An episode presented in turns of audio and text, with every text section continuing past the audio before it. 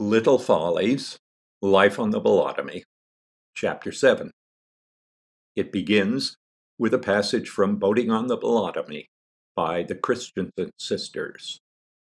The Bolotomy, like most rivers, is said to be haunted by all manner of sprites and goblins and witches, some benign, some malevolent. What is it that makes people who live beside rivers think that they see things at night, disembodied faces floating above the water and the like? Is it the purling of the water that drives them mad? We decided to take the boat on its shakedown cruise at night so that none of the adults seeing the boat would see how small our boat building talents and aspirations were. I knew that Big Grandfather had already ordered a lot of lumber for the schooner he was planning, and Guppa had bought a second hand welding rig and was furiously working to finish converting the Studebaker into a vacation trailer so that he could start right in on the adventurer's bubble. Rascal's father hadn't done much of anything yet, but there was a strong likelihood that he'd consider our boat not suitable for a voyage of such metaphoric importance anyway. There was another reason for trying the boat out at night, a reason that neither of us admitted to the other, though I'm certain that Rascal considered it as important a reason as I did. Testing the boat in the daytime, with an anxious crowd of onlookers following us in craft of several descriptions, watching us through binoculars, taking notes, arguing about the box's river worthiness, calling out advice, standing ready to fish us out of the water if anything untoward should occur, would not have been an adventure. And the point of the trip was that it was to be an adventure. I slipped out of my grandparents' house and found my way to Rascal's. We had chosen the perfect night. Fog lay over the bay so thick that it drifted past us in the breeze like grain turned sideways.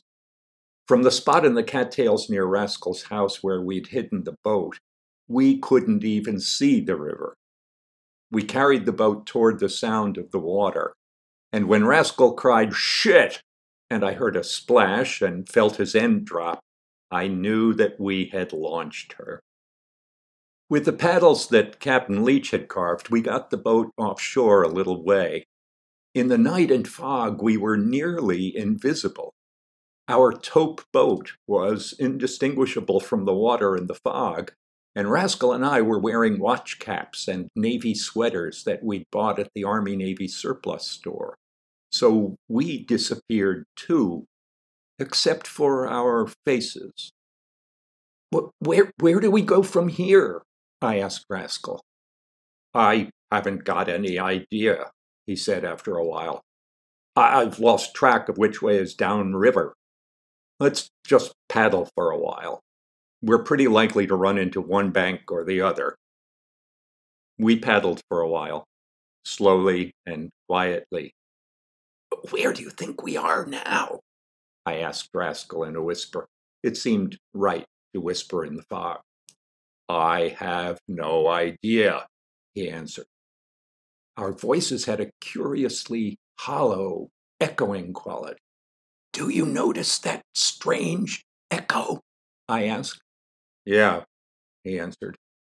You know, this is going to sound pretty unlikely to you, but I think that we, with a jarring thud, the boat struck something hard, and I fell overboard. I sank below the surface of the water into darkness darker than the fog. And when I came up, I couldn't find Rascal or the boat or anything. Rascal! I called. My voice echoed back, muffled and distorted, but loud. Peter! He answered.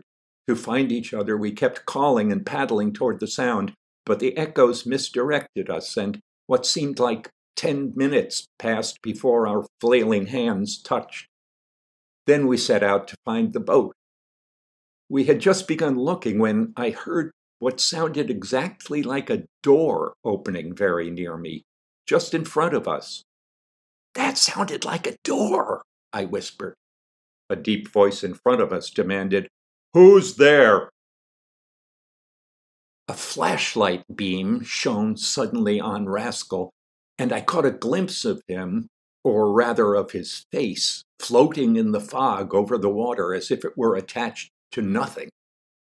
Then there was a really terrifying scream, the kind that people have in mind when they say a blood curdling scream, the kind that makes your blood turn to soft, mushy lumps like cottage cheese.